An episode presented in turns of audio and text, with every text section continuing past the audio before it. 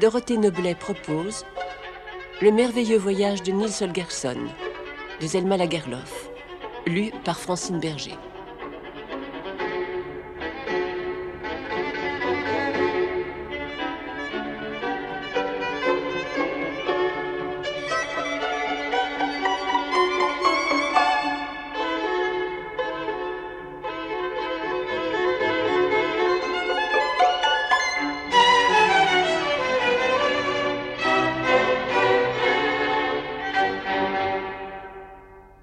Asa, la gardeuse d'oie et le petit Mats. La maladie.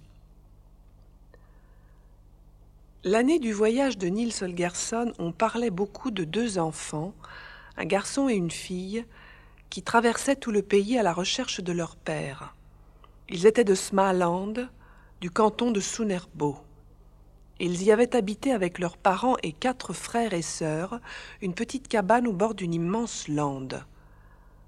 Lorsque les deux enfants étaient encore petits, un soir, une pauvre vagabonde avait frappé à leur porte et avait demandé un gîte pour la nuit. Bien que la cabane fût toute petite et déjà comble, la mère lui avait arrangé un lit par terre. Pendant la nuit, elle avait toussé à rendre l'âme, et le matin, elle s'était trouvée trop malade pour continuer sa marche.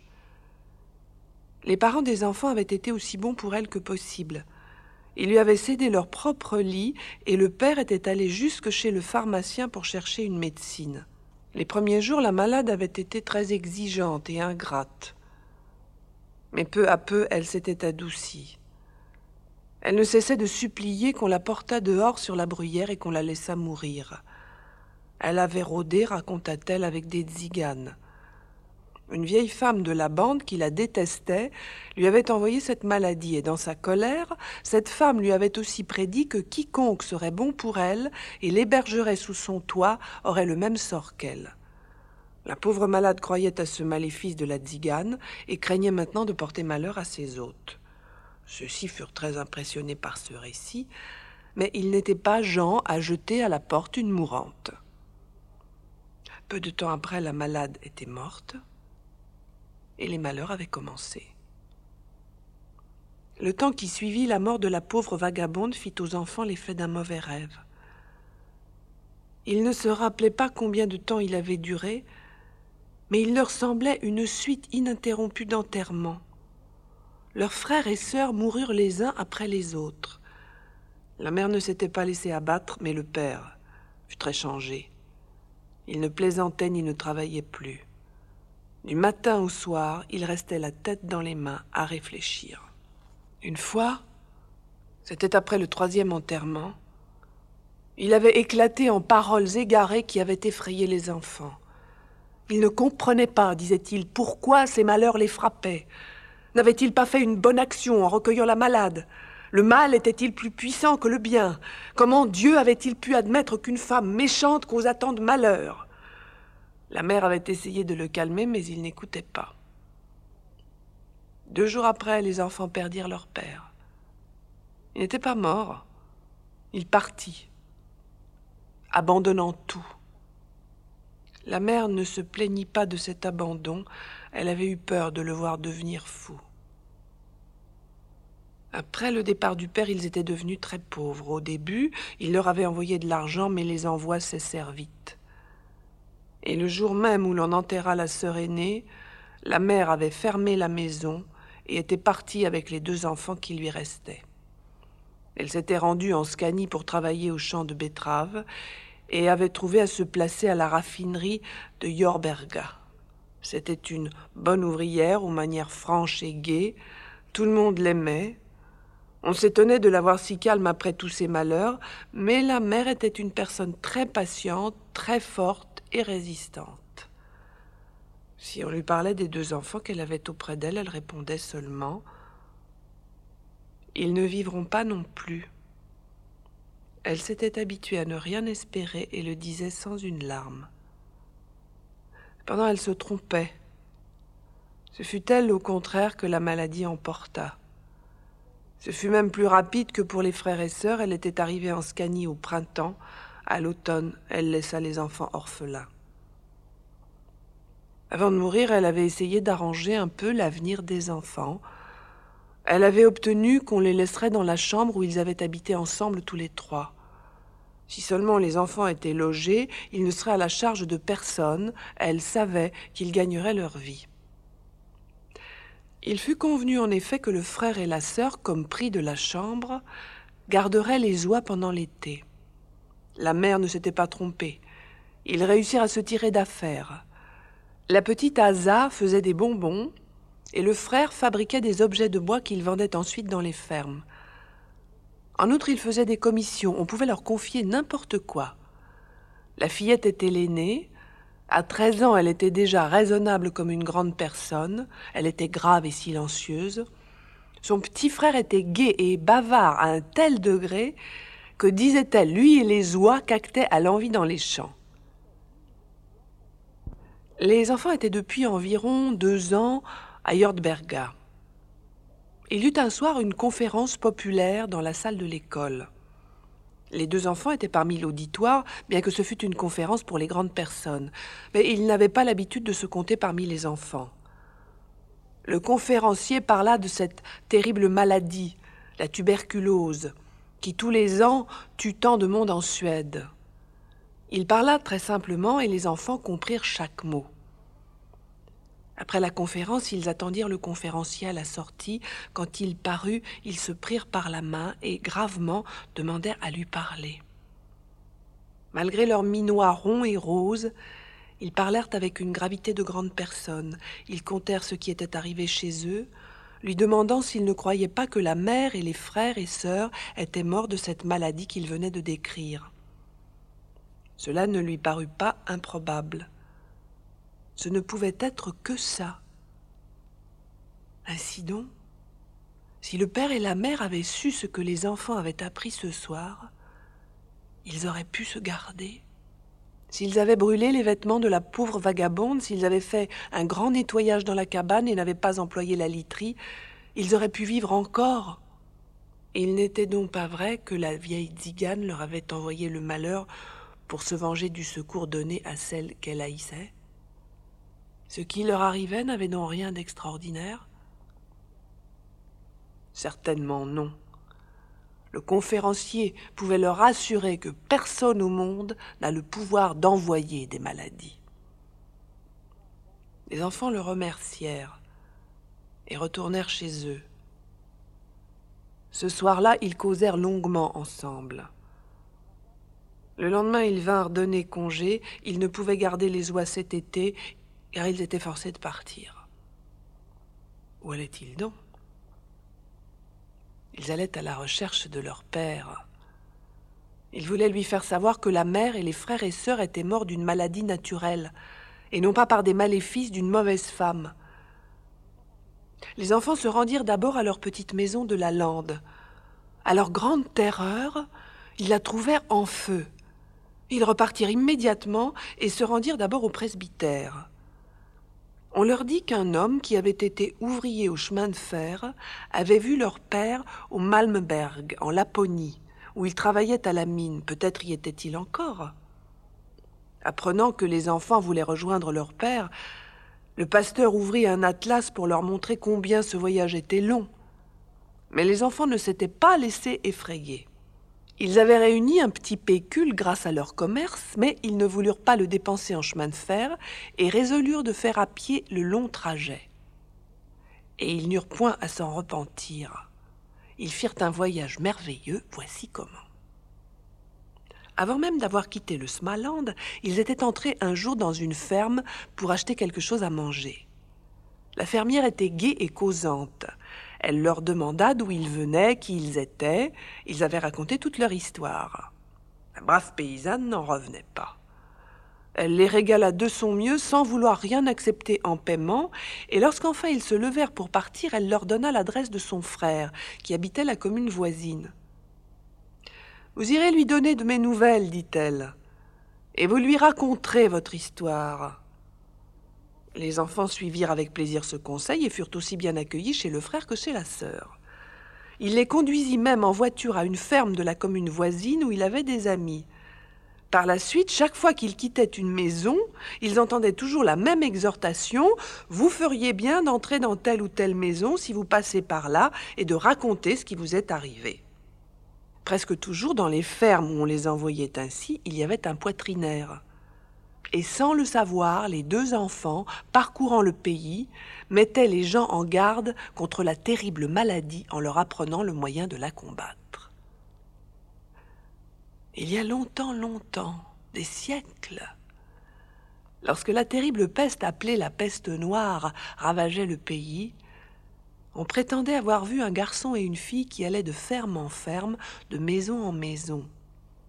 Le garçon portait un râteau et s'il ratissait devant une maison, c'était signe que beaucoup de personnes allaient mourir dans cette maison, mais pas tous, car le râteau a des dents espacées et n'enlève pas tout. La fillette avait un balai, et là où elle balayait devant une porte, c'était signe que tous les habitants de la maison allaient mourir, car le balai fait maison nette. Les deux enfants qui de nos jours parcouraient le pays, cette fois encore à cause d'une maladie terrible, n'effrayaient pas les gens avec le râteau et le balai, au contraire, ils leur disaient Nous ne nous contenterons pas de ratisser la cour et de balayer les parquets. Nous prendrons aussi l'eau et la lessive et les brosses et le savon. Nous tiendrons propre le devant de notre porte, propre notre maison, propre notre corps. De cette façon, nous finirons par nous rendre maîtres de la maladie. Le petit Mats était mort. Cela paraissait incroyable à tous ceux qui l'avaient vu gai et bien portant. Il y avait seulement quelques heures, c'était pourtant vrai. Le petit Mats était mort, et elle était enterrée. Le petit Mats était mort un matin de très bonne heure. Seule sa sœur Asa avait été présente et l'avait vu mourir. Ne va chercher personne, avait dit le petit Mats quand sa fin approchait et la sœur avait obéi. Je suis heureux de ne pas mourir de la maladie, Asa, continua-t-il. Toi aussi, n'est-ce pas? Comme ne répondait pas. Je trouve que ça ne fait rien de mourir du moment que je ne meurs pas comme la mère et les frères et sœurs car en ce cas je suis sûr que tu n'aurais jamais pu persuader à père qu'une maladie ordinaire les a emportés, mais maintenant tu vas voir que tu réussiras. Lorsque tout fut fini, Asa resta une grande heure à réfléchir à tout ce que le petit Mats avait enduré dans la vie. Elle se disait qu'il avait supporté tous les malheurs avec le même courage qu'une grande personne. Elle pensait à ces derniers mots toujours le même courage. Il lui sembla qu'une chose s'imposait. Il fallait qu'on enterrât le petit Mats avec les mêmes honneurs qu'une grande personne. Asa, la petite gardeuse d'oie, se trouvait à ce moment très loin dans le nord, aux grandes mines du Malmberg. C'était un endroit étrange, mais pour obtenir ce qu'elle voulait, peut-être cela valait-il mieux.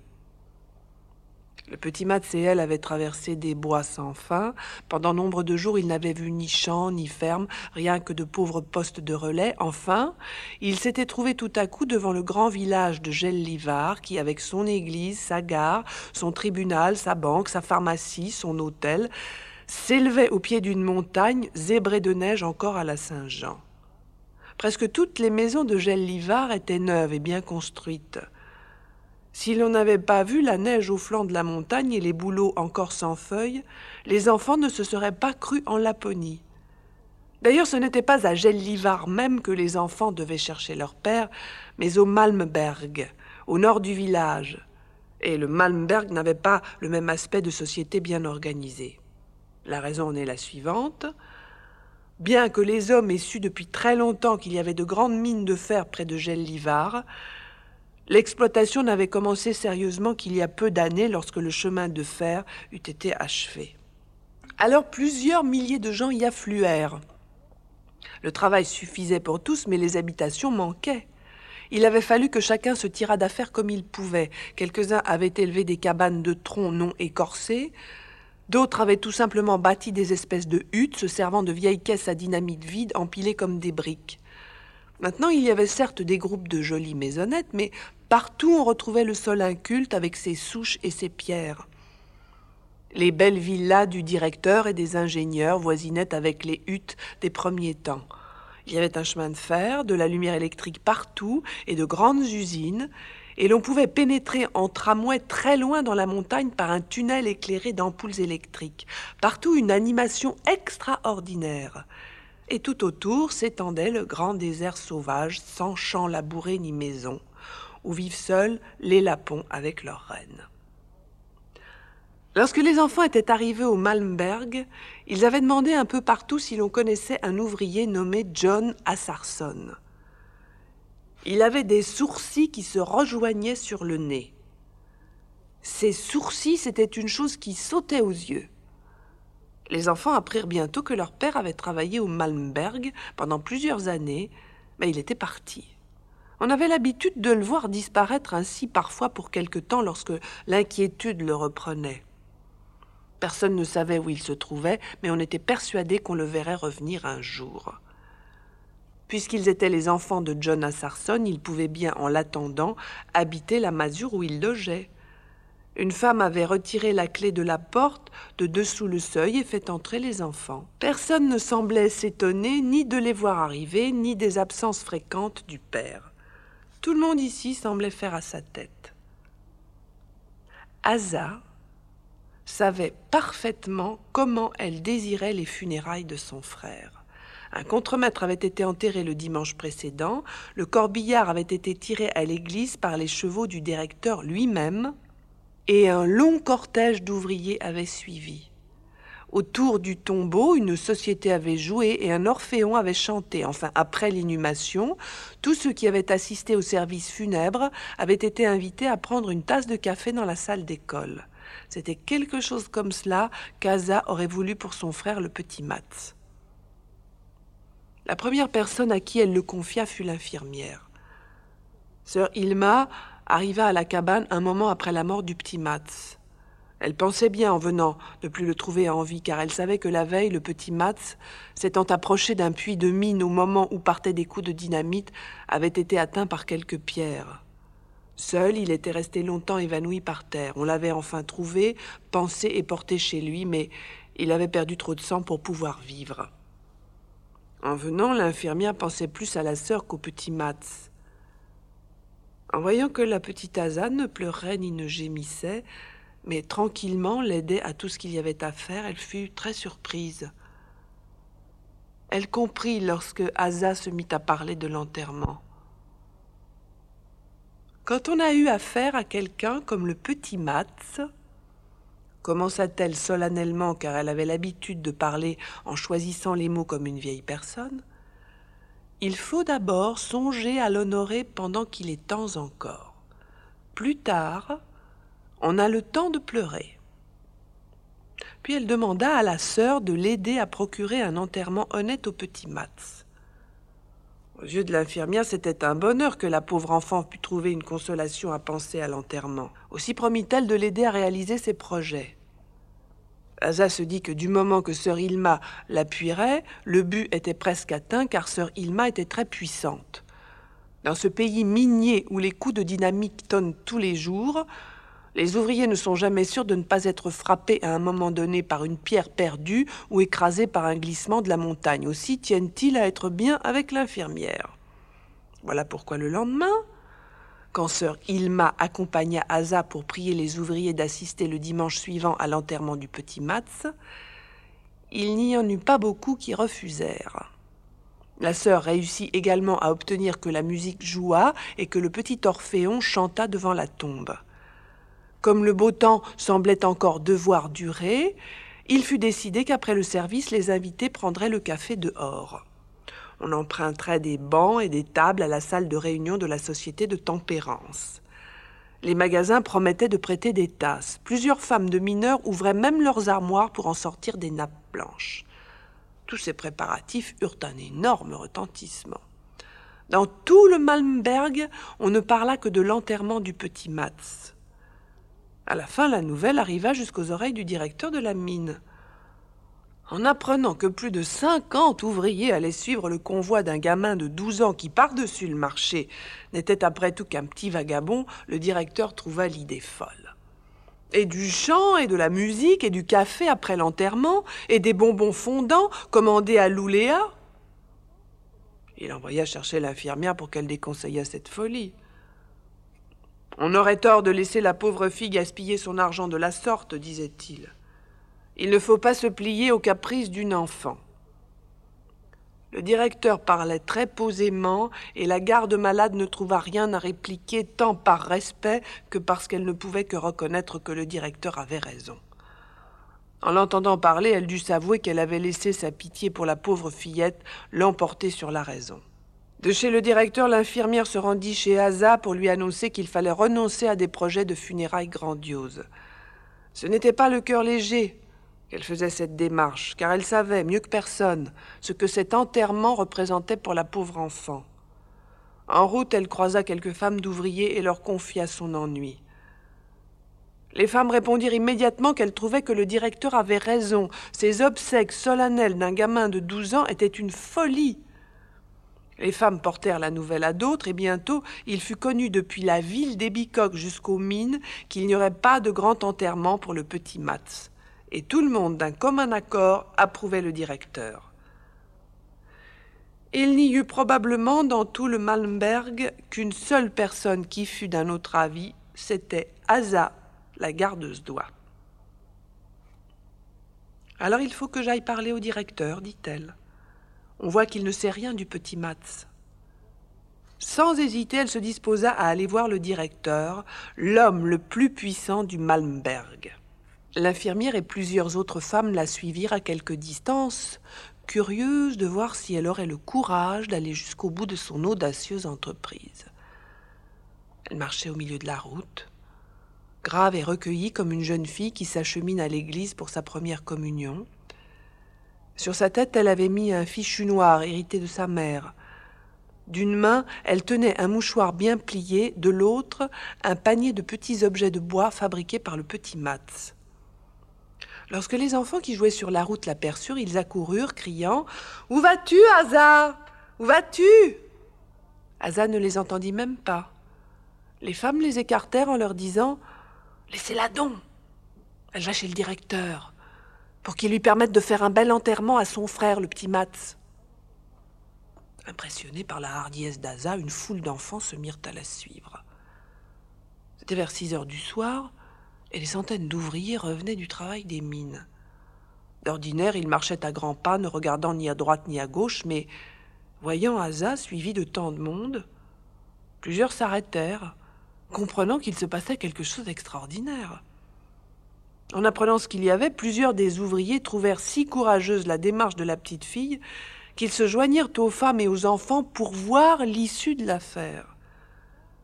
Asa monta au bureau où le directeur se tenait d'ordinaire jusqu'à la fin du travail.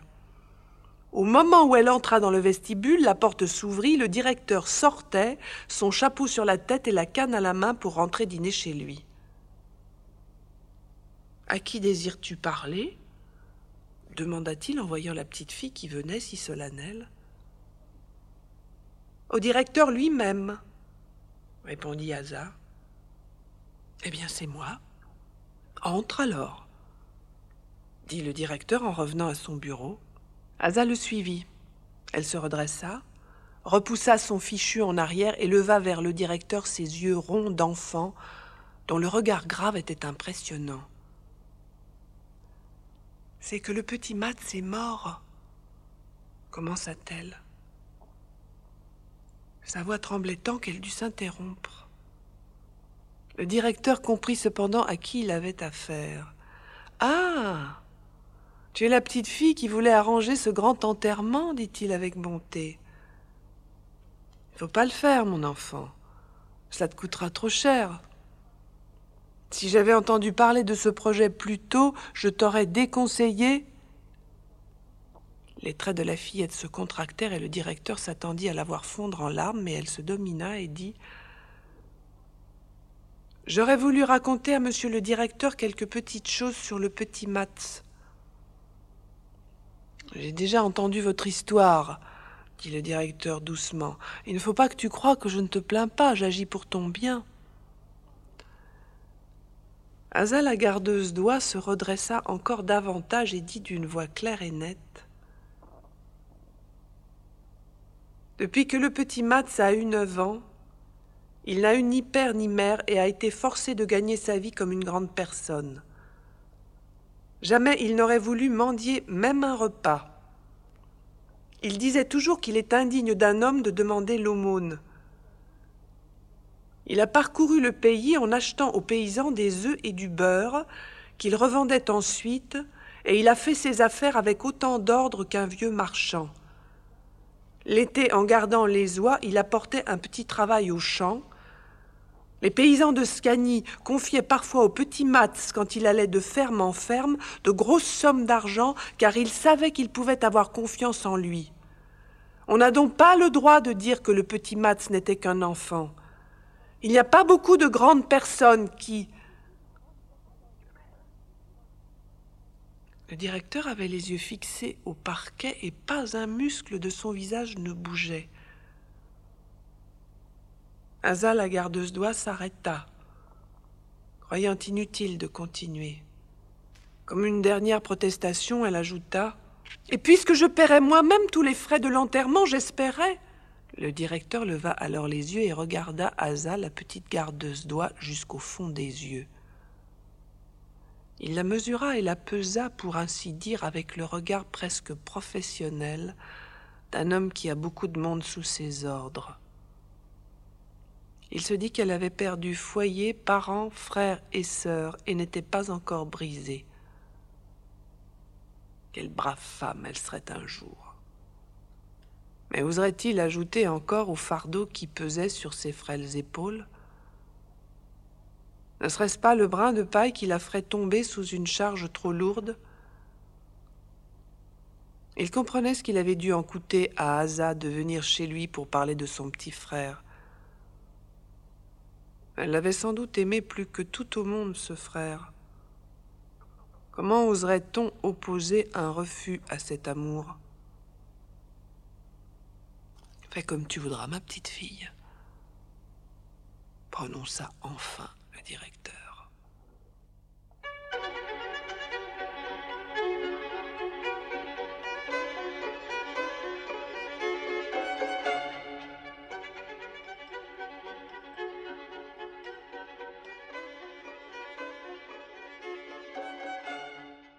Francine Berger lisait quelques pages du merveilleux voyage de Nils Holgersson de Zelma Lagerlof. Prise de son Gérard Servet. Collaboration technique Henri